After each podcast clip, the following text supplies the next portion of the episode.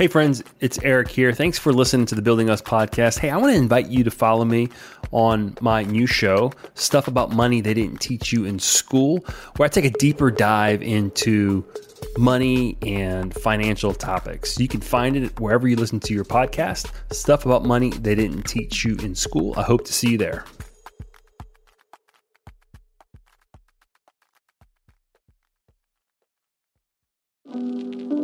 I think for me, personal development was understanding that leadership was putting people in the right place to succeed and making sure that everybody has what they need and that their voice is heard. They have an opportunity to speak and influence the decisions that are being made, not just being handed a solution. That's kind of where the leadership pivot started to happen. It's like, ah, okay, I can start to turn the lens around on myself and see what would I want from this and start listening more intently to ways.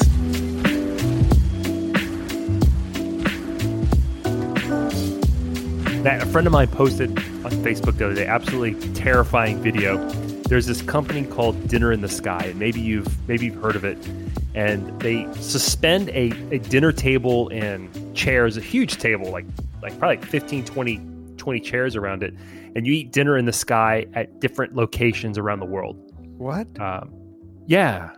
Would you do that? No, that sounds like terrifying. fifty, fifty meters suspended from a crane at a dinner table. And it's like bougie, man. They're like eating like like like sashimi and fine wines and champagne. Um, it's absolutely like heights terrify me. In fact, yeah. I was I've always read, and I need you to confirm or or tell me that I've been wrong for a really long time, that there's two fears that we're all born with, and every other fear is learned: the fear of falling and the fear of loud noises. Mm. Uh, that, I mean, I'm asking you, like, right. yeah. That sounds I'm asking right to me because you, you're the you're the doctor, so you should you should know that. So I like remember that's, being that's, as a baby. I remember being scared of loud noises. What about falling? Definitely, that's why I'm babies to, always throw their hands up in the air. I'm trying to find justification for being terrified to eat dinner at this hanging restaurant table thing. To say yeah. that this is okay. We're not here to talk about fears today. In fact, we're here. Uh, we have a guest, but before I introduce him, I want to play a quick word association game with you. Okay. Are you ready? So I'm going to say a word, and I want you to say the first word that comes to mind. Okay? Okay. Crawfish. Boil. Okay, that's good. All right. New Orleans. Saints. All right. Shark Tank. Mm, business pitch. Business pitch. Awesome. I'm so glad you said that, because that's actually... Well, I was hoping you would say that's the direction we're going to go in, because we're going to talk about uh, business, specifically entrepreneurialism today. And we have a guest to have that conversation with us today. His name is Michael Barr. Michael's been a, a longtime friend of mine. He is one of the owners at O P A Signs and Graphics. He's an entrepreneur. He has started several businesses. So we're going to have a, a fun conversation with him about some of the challenges and obstacles he's faced in business, and then some of the Uh, ways he has solved some of those obstacles. So, Michael, thanks for joining us. Thanks for having me. This is great. Yeah, man. Tell yeah, us a Michael, little bit about welcome. It. Thank you. Thank you. Thanks for being here. What do we need to know about you before we have this conversation? Um, let's see. So I grew up in a sign shop, not literally, but uh, my dad and uncle started it about forty years ago. Um, and since I was a kid, I can remember just coming here. Um, we're located in downtown New Orleans, uh, right on the edge uh, of downtown. Um, so uh, our company's O P A Signs and Graphics. And I can remember just looking across at the Superdome. You know, the city was real big when I was a kid. So I just I learned business at a young age, just kind of watching it happen around me, you know, from the graphic design elements to the fabrication to the screen printing. There's just a lot of stuff going on. So I think over the last few years, we've really just been dialed in as far as, you know, trying to figure out what makes the team, you know, cohesive, and how do we put our strategies together to make us all kind of come together and, and work as a team. So, yeah. Yeah. So, so you're kind of in a in a in a family business. So mm-hmm. The question is, like, where's the entrepreneurialism in that? Right. This is more of a of an existing business, right. um, but but over the past few years. Uh, I think you've recognized maybe some challenges and how to fix those challenges, or, or some obstacles that you face in the business. And since then, maybe had some other little opportunities that that came about. Yep. So I, I think that um, the entrepreneurism comes in um, with trying to find with the legacy business, it's it's pretty well established. You know, we've got a pretty stable client base. Um, and I think it's just more or less trying to find what's more efficient. How do we get from A to B a little quicker? How do we do it with a little more harmony? How do we, you know, um, just do do things more effectively instead of um, trying to do it the old way, you know? So, yeah. So being in a family business, um, I kind of, I kind of grew up in a family business as well. On, on the insurance side, my dad was, you went to a sign shop. I went to a, an office where mm-hmm. my dad sold insurance a little bit. I didn't get to see the Superdome every day, unfortunately. Mm-hmm. Um, but I'm curious in, in the transition of you taking more of the reins and you having more, I guess, decision-making ability. Mm-hmm. Yeah. Explain that to me a little bit. Like, um, how was that a difficult process for you to be able to to have that authority, or was it was it an easy transition for previous ownership, or, or not previous ownership, yep. the current ownership, but the, the your your dad and uncle? So I think the timing was just on on a really long timeline to get to where we're at today. So it, it kind of all started when um, a friend had recommended the Goldman Sachs program, uh, ten thousand mm-hmm. small businesses, which is really great. I highly recommend it for anybody who's either in a startup or in a business that they're trying to get to that next level. Um, and so that kind of sparked this. I have these certain leadership abilities that, um, you know, putting teams together and figuring out who's the right person in the right spot and how to, how to just, uh, you know, get the harmony going. So that's really kind of where it sparked. And then through that process um, came some, uh, you know, the book Traction, um, which was really impactful. And I think what it did was it took all the things that I learned from that program um, and, and put them into more realistic terms. Like, okay, what's, what now, what do I do with this information? Yeah. How do I, how do I make it go? Um, yeah. We're going to, we're actually going to talk a lot about Traction a little bit later, mm-hmm. but I'm curious about your experience at Goldman Sachs and yeah. the, you know, in our, in our silly little word association uh, game in the beginning, one of the words was Shark Tank, and, and Matt said, business pitch. Yeah. So, um, Matt, Matt and I and another friend for years and years and years, at the end of every year, we would get together and we would uh, kind of present our business plans to each other. Yeah. And we would, we would kind of ask questions and poke holes in it and kind of seek advice. It was more of like an advisory board. Mm-hmm. Um, and, you know, Matt, Matt, who likes to name things, decided that it could be that it, that our business plans should be called Shark Tank. So that's a little. Uh, little it was back. Always at the, the end of the year, and uh, it was it was usually like eight a.m. in the morning, and so you're coming to this office building, but you're walking into the Shark Tank. Yeah, it was quite thrilling for like a Thursday morning. Yeah, it was. It was with muffins and muffins and espresso. Yeah. um, but I would send out in advance like a business plan, like a big a business planning sheet that would talk about strengths and weaknesses and mm-hmm. marketing plan and, you know, staffing and, and those types of things. And, and inevitably what happened would be, it would be us sitting there saying, hey, I'm trying to make this decision in business. What do you think about this? Yeah. I'm thinking about taking my business in this direction. What do you think about this? So I remember our conversations when you went to Goldman Sachs, because it was, it was almost all of a sudden, like there was this different language that we got to speak with each other about, right. about yeah. business owners. And and for me, it just gave me that like moment where I could see the whole thing for, for, for what it is and understand it. Um, and I think it was a bit more abstract before. Um, so I think the more I'm in this space, the more I, I, I consume these types of information, the, the more clearer of a vision um, that I'm able to have and that the group's able to have. And I think that um, these types of programs are great because they just show you some of your blind spots. They show you some areas that um, you may not have clear vision on, or you didn't know that that actually might have been the reason you're not growing or getting to that next level.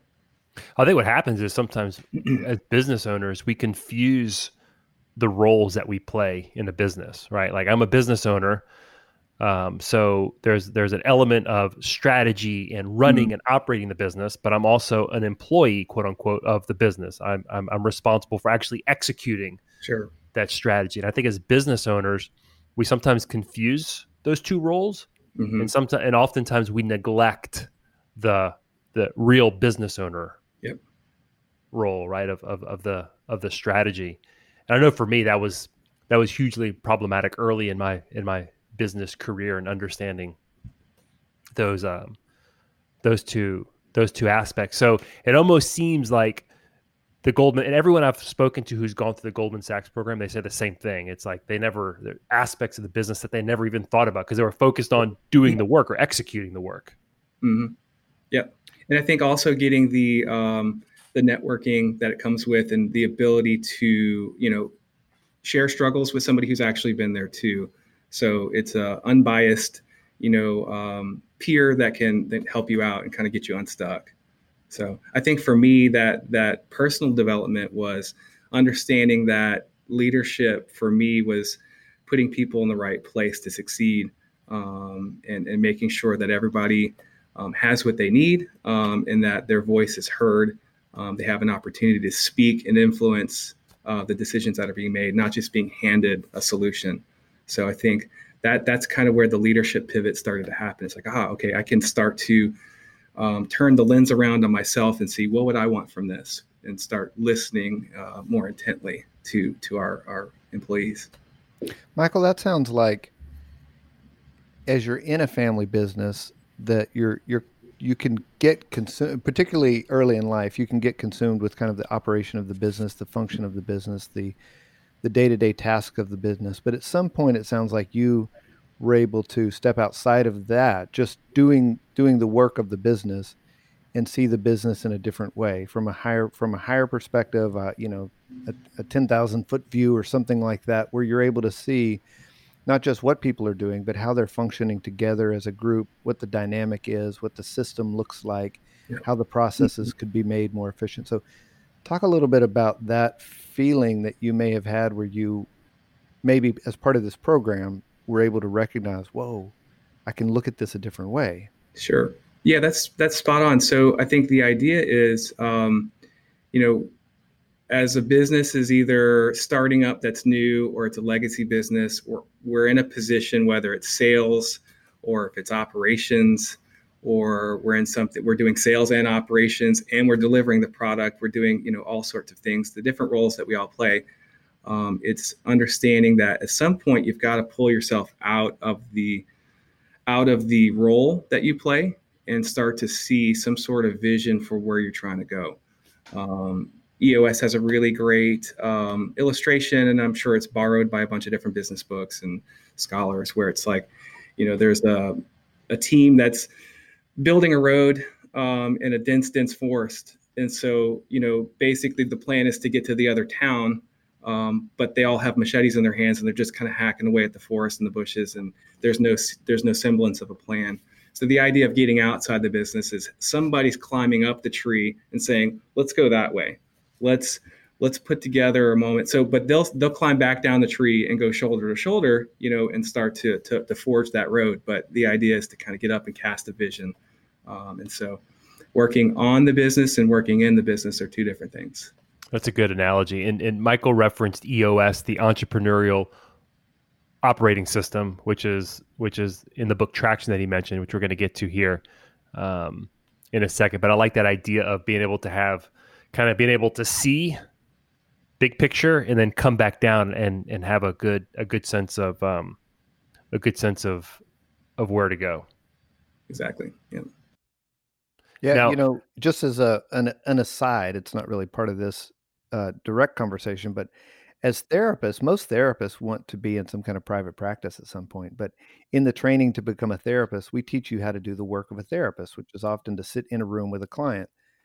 But we don't teach people how to climb up the tree mm. and and mm. see out in the future and understand where the business is headed, or how to set up the business in, in, in the beginning. So it is interesting in the sense of, most of the people who are in my field want to be in business, but we have very little direct training in being in business.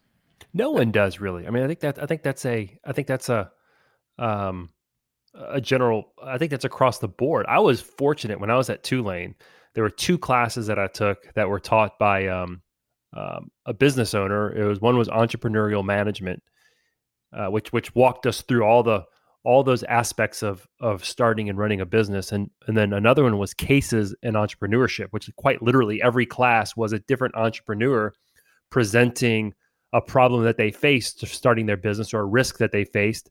And the second half of the class was how they solved it. uh, w- which was was absolutely fascinating. But Matt, like I don't, people generally aren't taught how to run and operate businesses. Most people learn that by happenstance, or there's a, you know, like Michael and, and a lot of other people who've gone to the Goldman Sachs, which is, which is a wonderful uh, program that teaches people how to, to run uh, businesses.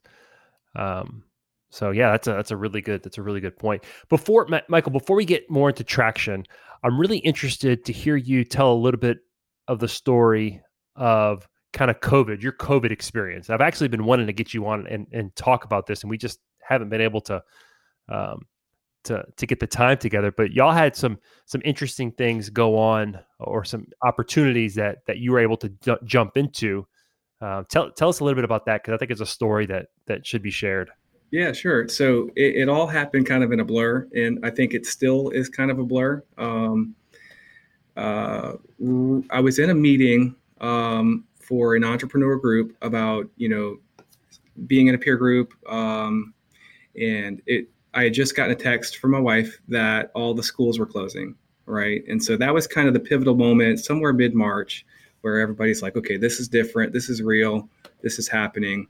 Um, and so we had a roundtable meeting here at O P A, and we all were just trying to figure out what's our plan. There's so many unknowns.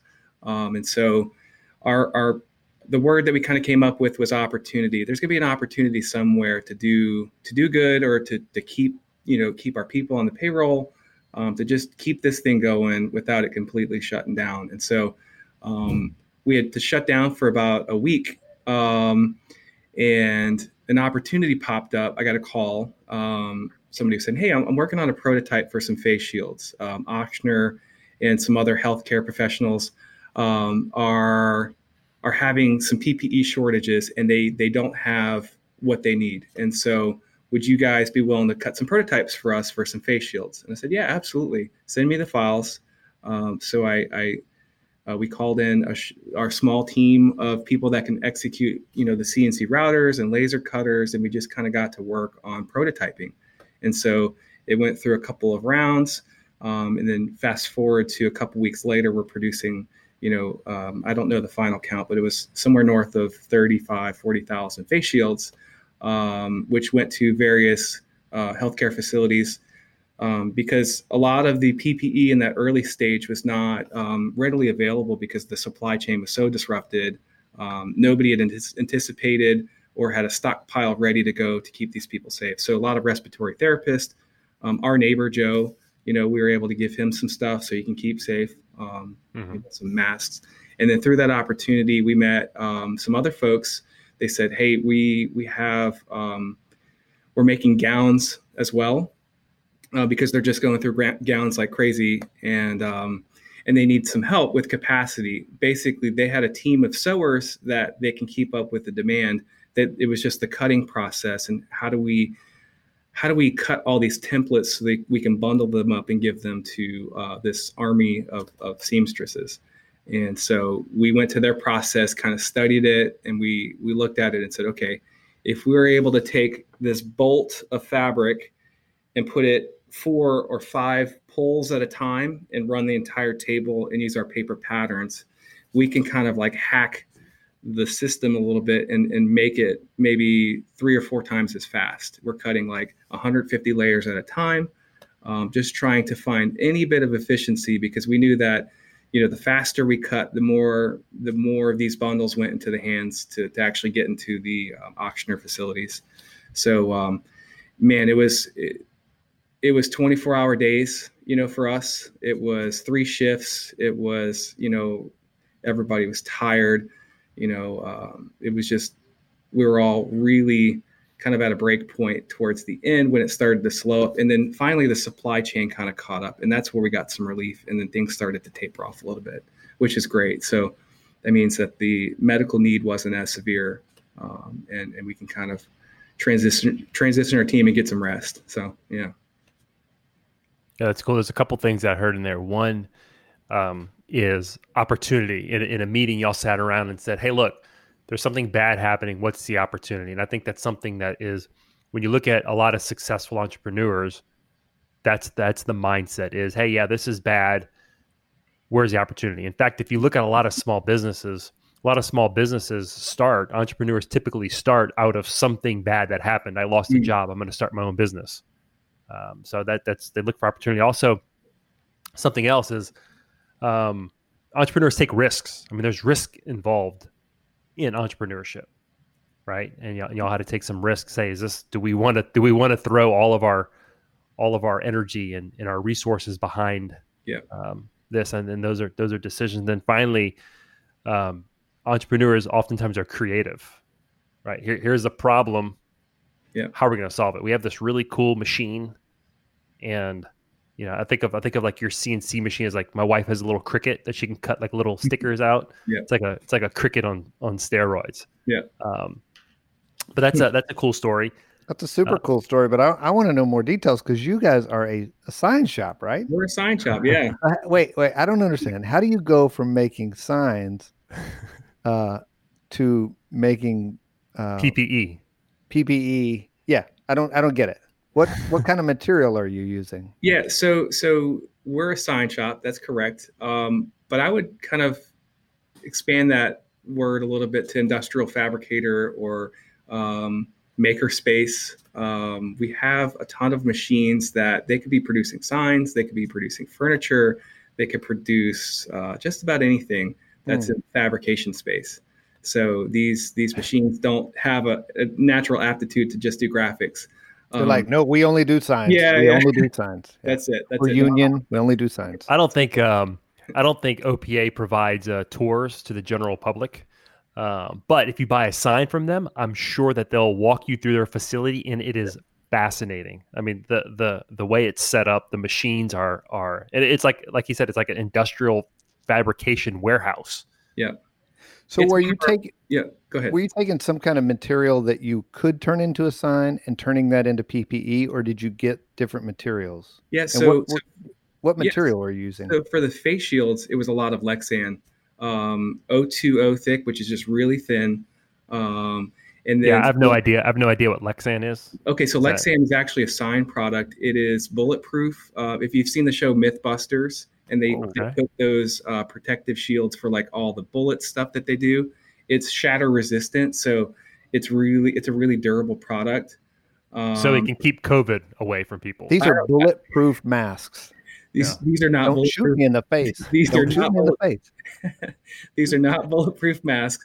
They okay. are very durable as far as like you couldn't rip it if you tried. So do you have to put that disclosure on the box that um, these so, are not bulletproof? Okay, so a, a big piece of the story is we were just one of the vendors supplying one of the main hubs, which is Goodwood, where and they're a furniture company, you know, similar to us. And you can ask that same question: how do you get into this? That, that their opportunity came up, yeah. and so and and we were so grateful for you know partnering with those guys, and um, and so yeah, so the the gown material is not a sign material at all. It has uh, nothing to do with signs, so. They would send us a tr- like truckloads of these big old bolts, you know, a whole truckload full, and we would process that in like two, three days. Um, so, uh, so th- that's different in the sense of it's not, it's not how do we repurpose our materials for a different mm-hmm. use? Yeah. It's how do we take other people's materials and and feed it through a different process or yeah. our process, mm-hmm. or how do we come up with a new process that makes yeah. this more efficient? Yeah. And so for us, we just we, we think about, OK, how would we do that if it was using all this equipment? So the paper patterns, the plotting, the ability to like draw really fast, you know, uh, patterns that that gave us an edge because, you know, the, they don't typically have that type of um, service within, you know, the textile industry. Mm. So. And your, your machines are like pinpoint accurate, like. Yeah. I've tried to cut. I've tried to cut something out with scissors, and I can't follow a straight line, much less some like gown pattern. Instead of throw it on yeah. a machine. So yeah. like, but basically, so so I have this. I have this picture for like the mask. So you have these giant mm-hmm. sheets of like, I'm thinking like plexiglass, like clear whatever Lexan yeah. material, yeah. and you just put it on your your C N C machine, which is basically a router. Yeah, exactly. With the dimensions dialed mm-hmm. in, and That's it's it. just cutting. It's just cutting hundreds of these per. minute or whatever per whatever. So you put this four foot by eight foot sheet, which comes on this like roll that's about a mile's worth of this roll, right? So you just kind of cut them as you need them. And then you put it on the vacuum table, which is the C N C machine, and it vacuums down and you have a little spindle. And then the spindle goes and cuts the shape based upon the computer program that you send. So there's all sorts of machining strategies and all sorts of things to make sure that from part to part, everything's uniform. Um, it's as accurate to the thousandth of an inch. Um, and so that cut the, the the face part that wraps around your face. Um, and then we had the laser cutter, which uses a C O two um, tube to condense some sort of, uh, look, I'm not going to get into the science of how that actually works, but it, you can it, make stuff up because we wouldn't know anyway. Yeah, yeah, yeah, we yeah. don't know. Yeah, you've seen Doctor Evil and uh, you know how the sharks with the laser beams. It's like that, but on a table. Oh, cool. Yeah, you get it. I've, I've got one of those. Yeah, yeah. So basically, um, that cuts the acrylic, and then that's the frame that goes around like you would wear glasses, right? And so those two pieces interlock together.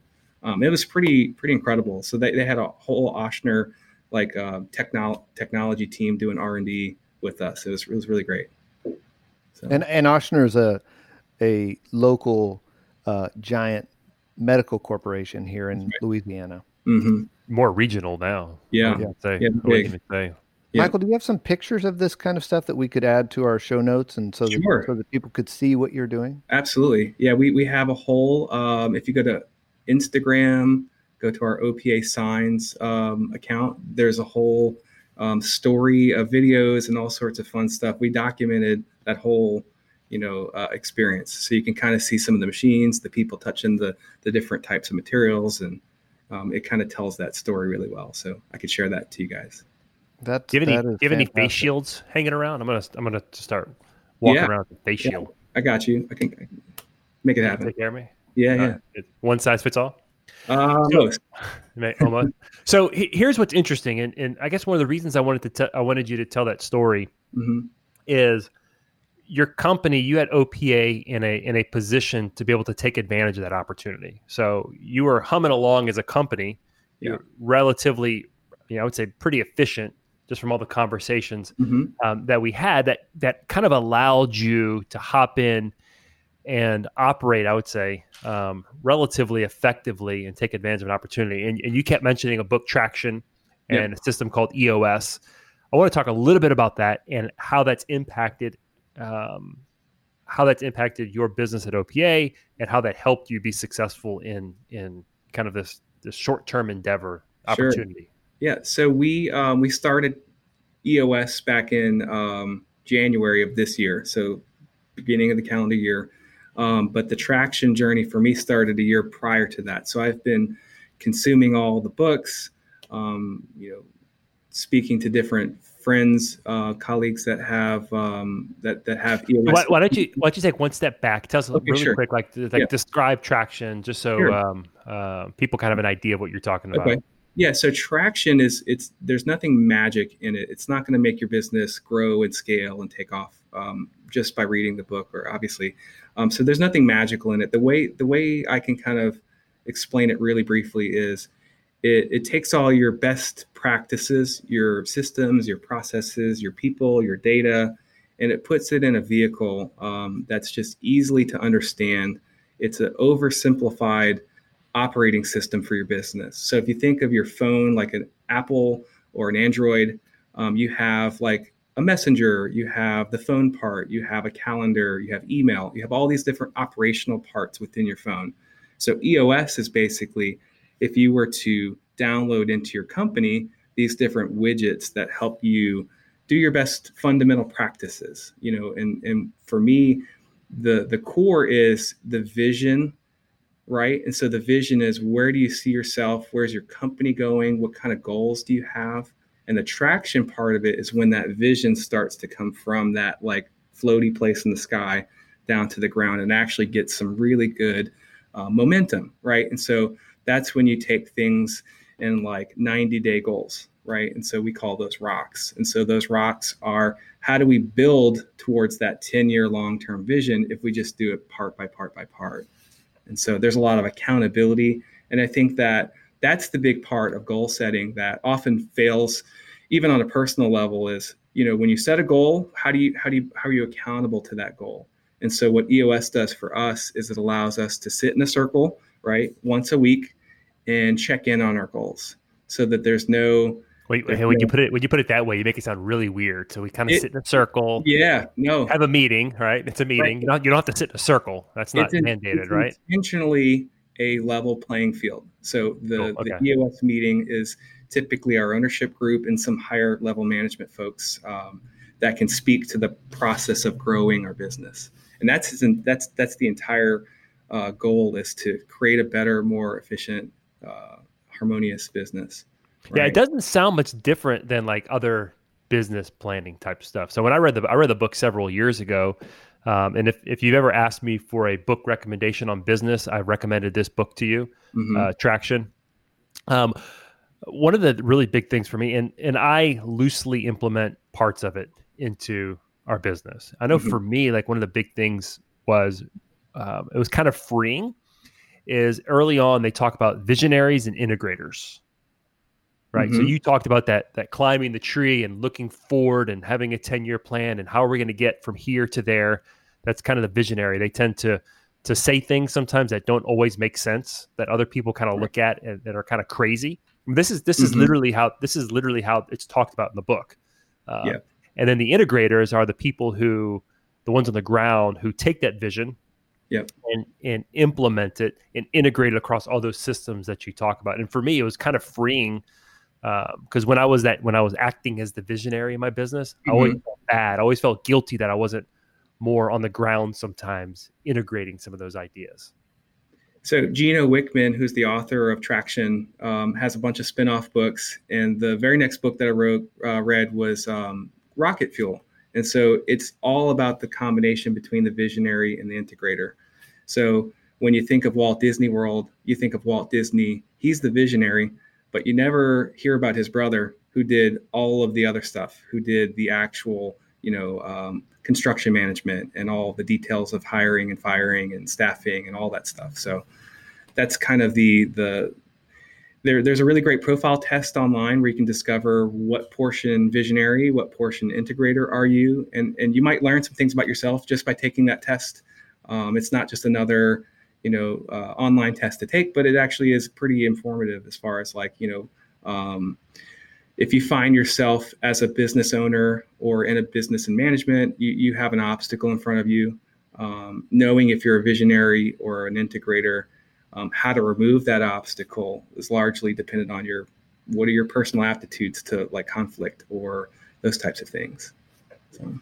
Yeah, it's a lot, Matt, what you talked about earlier, how a lot of counselors want to have their own practices, but they're not taught. They're taught to be really good uh, counselors, but they're not taught to be business owners. There's another really good yeah. book. I'm sure you've read it, E-Myth, The Entrepreneurial Myth, which is, yep. which is a pretty popular book. Mm-hmm. It kind of talks about the same thing that businesses, there's three roles that need to be played in a business. The, um, the entrepreneur, I guess it'd be the visionary in Traction language, the manager, and then the technician. Mm-hmm. The problem is most small businesses are technicians. They're really good at their craft, but they're not very good at the other aspects of a business. And that's why a lot of them fail. And, and Traction just does a really good job. The E O S system does a really good job of, of packaging all that. Michael, you mentioned that O P A was a fam or is a family business. Yep. So as you're as you're learning uh, this new language, this new way to think about yourself, this new way to think about the business, are other family members in the business learning this stuff at the same rate? Are they are they um, assimilating to it at the same rate? Sure. Um, and are you are you finding out that family members are playing different roles in this new framework? Yeah, that's a great question. Um, so. Throughout since January, like prior to that, I had dedicated about a year's worth of, you know, learning, getting into the implementer um, of of how do I how do I take this system and then make it actually work for us, right? So, um, so through the teaching of what E O S is as an organization here, um, they say it takes about seven times before you hear something, before it really starts to take root and and be part of like your I understand this, I get it. And not only that, you can start to get deeper into that understanding as you say, okay, this is something new, but let me dig a little deeper here. So since January, we've met every single week, um, haven't missed uh, a single Wednesday. It's a ninety minute meeting, so it unifies us all. Um, and so when we started in January, um, there was a two day offsite um, where we cast the vision together as a group as to where we're going. Um, and then we started to take, take that plan, which was a ten year plan, boil it down to three years, boil it down to one year, and then boil it down to what's next for us in this next ninety days. So it takes it in small chunks to get to that big ten year vision. And so we, we, we had a really great time. It was difficult. It was um, really good for us to kind of understand, okay, to get strategic about our business is going to take some work. You know, we've got to step outside the business, not just be in our sales and marketing roles or operations roles, right? So so for us, that was the challenging part. And, and there was a lot of teaching and, and understanding the different systems and processes. I had a conversation uh, just yesterday. Um, somebody says, oh, I finally get that, why that's important. Why the accountability chart, the reason they call it an accountability chart is because who's accountable for this portion of the company, and when does it transition from finance to sales, or how, how did all these different pieces and parts um, work together in harmony? Um, it's just allowing people to to have the space to say, this is mine, you know, this is our problem, but I will handle this problem, and we'll check in next week and see how I did. So we have these little weekly check-ins. Um, which are which are everything for us. One of the things that I really enjoyed about the book was, you know, every entrepreneur obviously wants to grow. We want to sell more. We want to be bigger, make more money. Mm. But there's a huge emphasis on internal growth, that sometimes before you can really grow big um, and bring in more business, if you will, your processes, your internal processes need to be good. If not, they're not scalable. Yep. And I know you and I have talked a lot about processes, and, and it's taking the time to think through almost every step of the process. So it's almost scripted out. Right. And then I know something that, that you're big on was bringing in technology into certain parts of the process. Mm-hmm. So I'm curious, share, share, I know you're a big um, HubSpot fan. Yep. HubSpot is a, a um, um, oh my goodness, a uh, C R M. Thank you, C R M. I, I mm-hmm. lost it for a second there. How how has technology helped? I'm curious to hear a little bit about that. Yeah, so technology is it's a great uh, think of the operate the operating system analogy. It, it, it's a good way to plug in a process to those types of things. But I think with the E O S process, you want to stay macro and not get too into the details, right? The details will always work themselves out, but every business has a core function. Right. So for, for us, our sales function, HubSpot allows us to make sure that all of our leads are coming through our pipeline, um, that we know um, all the details about the leads, and we can we can communicate clearly and effectively to everybody that wants to reach out to us um, as a client. Um, and so it removes all those blind spots. And then once the sale gets converted, we'll use a project management software, which we use uh, Basecamp. And so Basecamp then takes all the details of the sale and converts it to operations. So now they have exactly what they need to get to work to actually making the sign or the graphic or whatever. Going back to your your uh, earlier comments about how your company started to implement this um, this system, mm-hmm. what what was your role in that? In that you are a, a, your owner, um, but part of the ownership group and, and part of the family. Right. So what has your role uh, been in that process? Sure. So um, that's there. There are professional E O S implementers um, who you can hire if you're an entrepreneur and your company needs E O S or wants to go deeper with that. You can hire somebody who's been certified. Um, I want to be really clear. I am not um, a certified E O S implementer.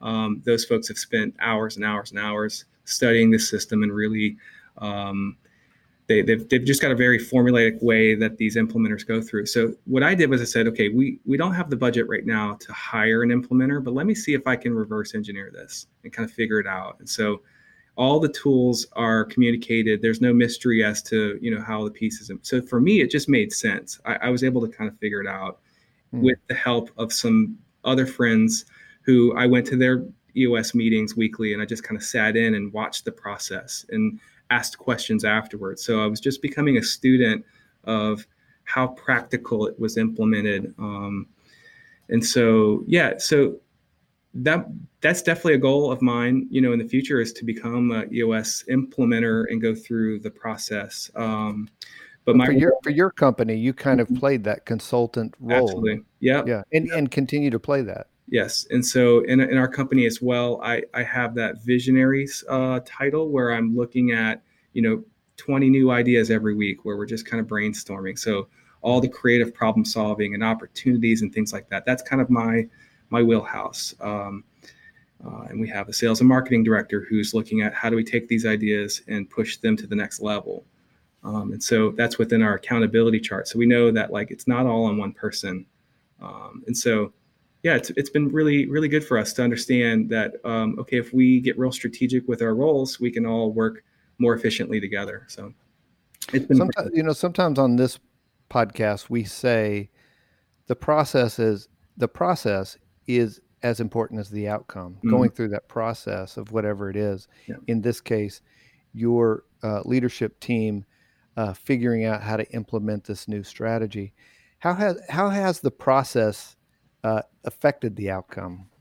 Yeah, so it was a difficult process. It was uh, it was a group therapy session with no yeah. uh, no therapist uh, at the at the helm, sure. um, where we're just kind of working on problems and um, trying to find the best solutions. But it was really incredible for us t- to take. I think there was five people in the room, and for us to all have, all have the same vision for where we want to head in ten years was really powerful.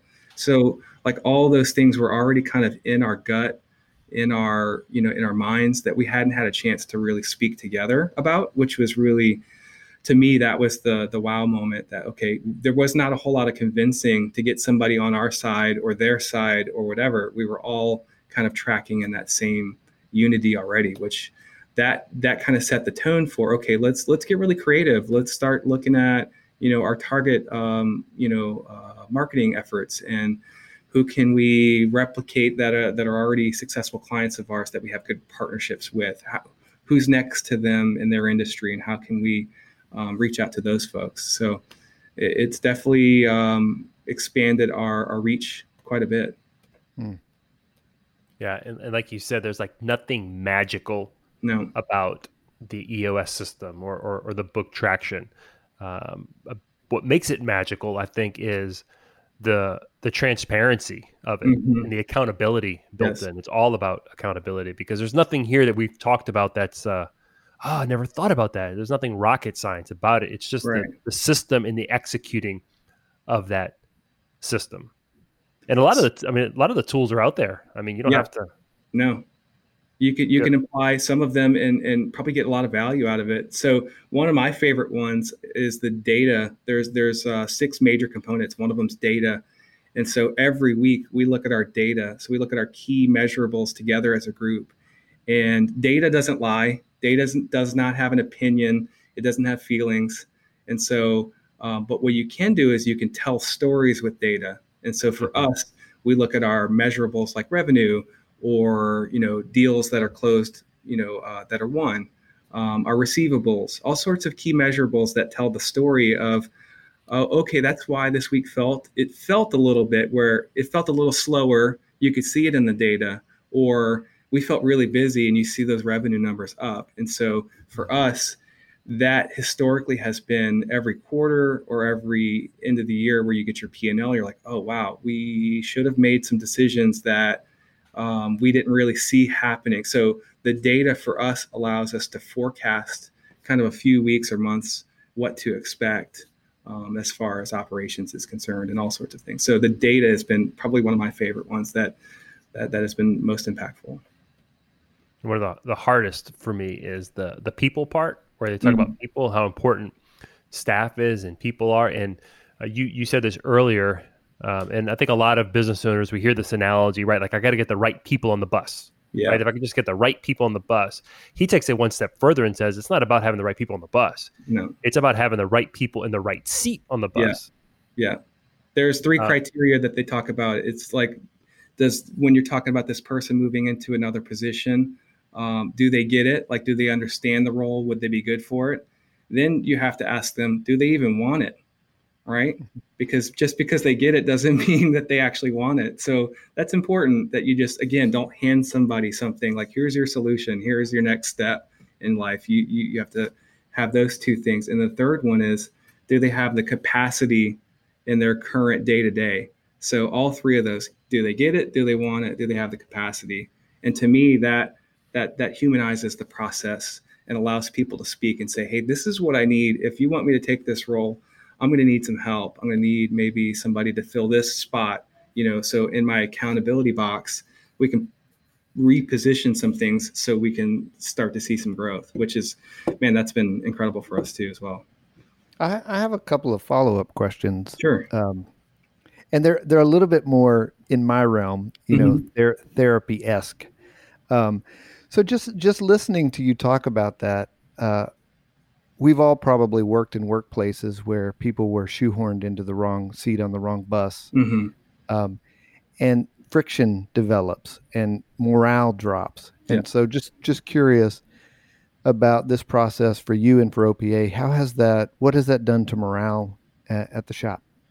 Yeah, so I think my perspective is a bit unique because I I started in this company doing the real estate installations, which is a lot of, you know, digging and um, just out in the sun. Um, and so understanding that um, that I've experienced a lot of those shoehorns where I've been put in a spot, or, you know, I've seen it happen in other departments or have been in other companies where I've seen that. So my, I think we've all been in those scenarios. So I think I've, I've taken that hurt or that, that, that, that recent proximity to that experience and have flipped it around and said, okay, how would I have liked to have received that? Um, how would I, h- how could this have gone better? You know, um, so I think that that yeah. experience proximity w- was helpful. Um, and what, what's that done for the group there? Yeah, so um, so for the group, it, it allows them to have a voice into the system so that they can, you know, when we do these reviews um, on their jobs every six months, it's not how are you, like how are we seeing your performance, but it's an opportunity for them to speak in and say, these are the things that I think would be better, like allowing, instead of just five or six people in that level ten E O S meeting saying how we think it should go, allowing them to speak into it and say, yeah. um, if I had these types of tools, or if I was positioned here, or those types of things. So it just, it, it's very transparent, you know, and so we have the ability to have a conversation where it doesn't just build up. They know that they can, they can, the door is open anytime for any kind of conversations like that. So we L- literally more seats at the round table. Yeah, exactly. Yeah.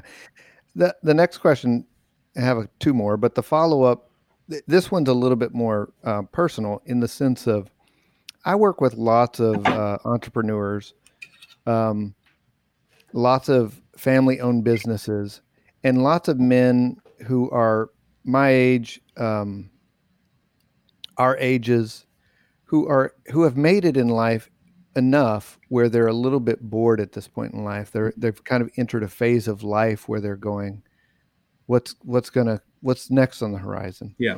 Just just curious for you, what has this done for you personally in terms of uh, energizing your your career at this phase of your life? Yeah. So um, I'm I'm definitely I, I have found you're, you're much younger than me. First of all, much. I was about to say, Matt, you're calling him an old man, and like yeah. he's much I mean, younger. He's... Yeah. So I I think I, I've. I still have that spark of wanting to always create something, whether it's a new startup or it's a um, advocacy group for something, um, you know, something like that. Just just finding more. I think also, you know, purpose, cause, passion is is, is important. Like, what it can't just be a job for me. You know, it's got to have some sort of connection to something that that's impactful. So, um, yeah. And what what is this? Uh, what has this done for your, your home, your family? Uh, sure. um, you know, all, all of us who are interested in business and are entrepreneurial, that, that, that business becomes a love, but mm-hmm. we also go home. And I, I wonder what, uh, what's this done for your home? So, um, so the kids are hearing the conversations that me and my wife are having about E O S. And she's been a great sounding board for a lot of these ideas as I'm kind of just wrestling around with these thoughts on how to implement certain things. She's giving me good insights as to her perspective. And so the kids are naturally hearing this in the house, mm. and they're saying, well, what what if we did our weekly meeting and discussed our issues and and set goals together? And I'm like, this is uh, this is actually their idea, you know. And so oh, wow. we don't have a formal type plan, but they're in the they're in the room and they hear the conversations and they understand it. And it, to me, that's that's incredible, because I feel like we're we're you know yeah. um, we're building something with them. So it's fun. I did see on the neighborhood they're kids. Applying it. I saw them all sitting in a circle. They must have been having their uh, leadership meeting. Yeah, and you've seen all the lemonade stands and types of things that Lily's we been have doing. Some, we have some entrepreneurs in the neighborhood, man. We huh? really do. Yeah. yeah, man. My kids are like, "What can I do to make money? You know, yeah. I want to start a business." Yeah. Um, my kids are like, "How do you feel about that?" How does that make you feel? That's great. Oh man, Matt, you threw me off. That's Sorry. Uh, awesome. Um, I want to, Matt, do you have any, you have any other follow-up questions? I just kind of want to follow up on one last thing and then we can start wrapping this up. But th- there's been a theme throughout the entire conversation of process, process, process. Matt said that we often talk about, uh, this is, I learned from him that, you know, oftentimes the process of counseling is more important than the counsel. Um, you know, for me, I talk with clients, the process of financial planning, of the process of of understanding your budget and looking at your cash flow is as important as the actual budget um, itself. So process is obviously something that's very important. E O S is built on mm. processes. An early, early, early influencer uh, to me in business, he always told me, he said, Eric, if you ever have a problem, turn it into a process and it'll no longer become a problem. Mm. Um, and there's something that I've heard more recently that, um, you know, we can't solve all of our problems with processes. So the question is, and this is one of the things that E O S does, I know it does for your team. Uh, it kind of gives your team a common language. Yeah. So someone says something and you understand what they're talking about. So one of the things that we say in our office is, hey, is this a problem that we need to solve? Or is this a tension that we just need to figure out right. how to manage? So talk a little bit, how do you determine, right. hey, this is an obstacle or a problem that we can solve with a new process? Or hey, you know what? This is there's yeah. always going to be a tension between sales and service, and we just have to sure. figure out how to manage. Yeah, so I think the language that we've established is: um, do we need to circle a transition between two different departments, or a process, or a problem? And what we do is we identify issues weekly in our level ten meeting. Um, and so level ten is we're always striving to be a ten. You know, so certain weeks, our effectiveness, we'll we'll rate our our meetings.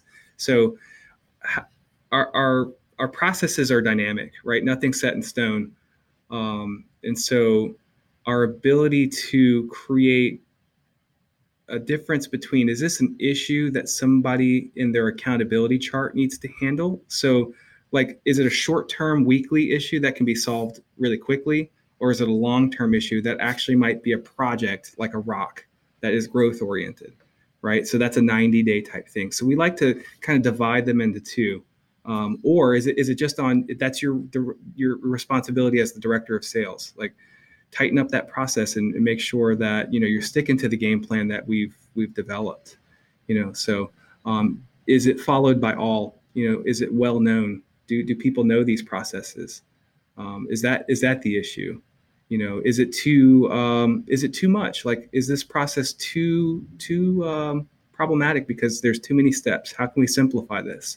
Great thing about E O S, that in my opinion, is its simplicity. So your entire business plan is on two pages on a P D F, right? Mm-hmm. That's your your long term and short term goals. Um, you know, and so your issues list is on that, and so it's it's all very accessible, easy, simple. You know, so I think a lot of times our processes become become too complicated, and we we get in our own ways with trying to craft this perfect experience when really you just need to kind of craft a simple experience, you know, from A to B. Yeah, so, I find that it, I find that it always gets more complicated before it gets simple again. Mm, yeah, and I think uh, simple simple is complicated. You know, to do something very simple and and the right solution, that's a very difficult thing to do sometimes. It is. It's my favorite Bruce Lee quote. It goes something along the lines of this. Before you learn the art, the martial art, right? A punch is just a punch and a kick is just a kick. Mm. But as you learn the art, a punch is no longer a punch and a kick is no longer a kick. But once you've learned the art, a punch is just a punch and a kick is just a kick. I think that is the perfect hmm. um, synopsis of building out business processes. I'll so, put you on a little bit. Think about that, man. We'll we'll have a we'll have a beer and and uh, and, and chat on that one day on the front porch. You you should punch each other. We no. should practice it. Yeah. Is yeah. this really a punch? Is this really? I don't want to get punched by you, man. I don't. That get, was I don't not get, just a kick. I'm not a. I'm not a. I'm not a fighter. I'm not a fighter. Matt, do you have any closing comments or questions before I let Michael kind of maybe share share any final thoughts? You know, I I um. I, I love the stories of the COVID pivot, as I think of it, when businesses found a new way to do something. Um, and I, I think that's amazing. And, and what you guys were able to do uh, just sounds really amazing. Not, I mean, not only is it just a new, a really cool application of your uh, fabrication abilities, but it actually was helpful to a lot of people. So mm. I, I really do appreciate that. And thank you. Thank you for that.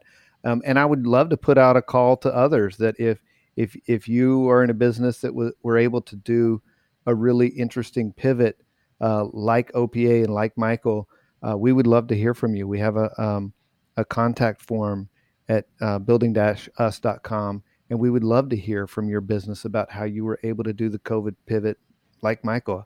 It would be it would surprise me if people were able to pivot as successfully and as uh, as uh, interestingly as as you guys were at O P A. Good job.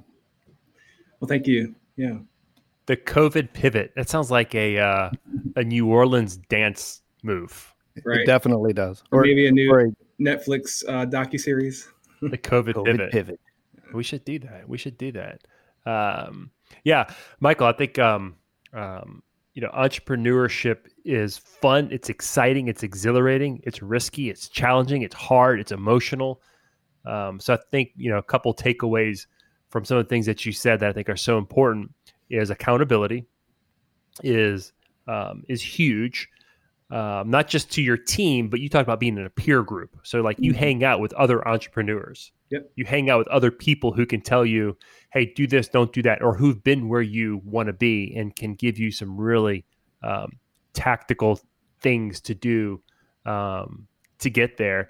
And I love the fact that you and your wife have conver- I mean, I'm sure Matt as the, the couples counselor likes this too. The fact that you and your wife have these conversations and, and she's part, um, she's part of it. I know that the conversations that you and I have had over the past couple of years have been, um, impactful for me. And they've actually inspired me to, to do some cool things with, with some of the programs that I'm about to launch here moving forward, just some of the, the reactions and, and, and, uh, support and encouragement that I've gotten from you. So, man, I appreciate, Um, from a business standpoint, but also from a friendship and encouragement standpoint, it's been it's a it's a lot of fun.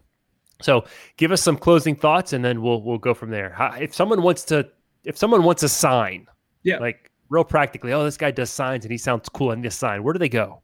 Yeah, so start at our website, O P A signs dot com. Um, we have an online store that has some stuff that you can buy ready made, um, but also we can help you fabricate something that's. Uh, outside the norm. You know, we we're a fun, creative, um, industrial fabricator. And if you have a project, come by, we'll give you the Willy Wonka tour. You can see all the different stuff, all the different machines.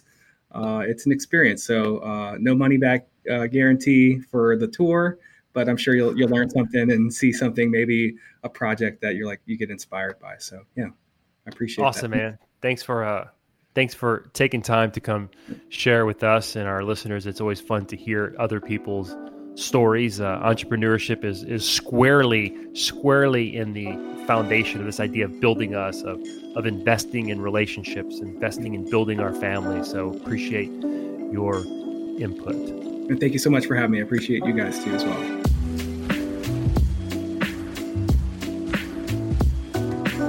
Doctor Matt Morris maintains an active private practice for couples and families in the greater New Orleans area.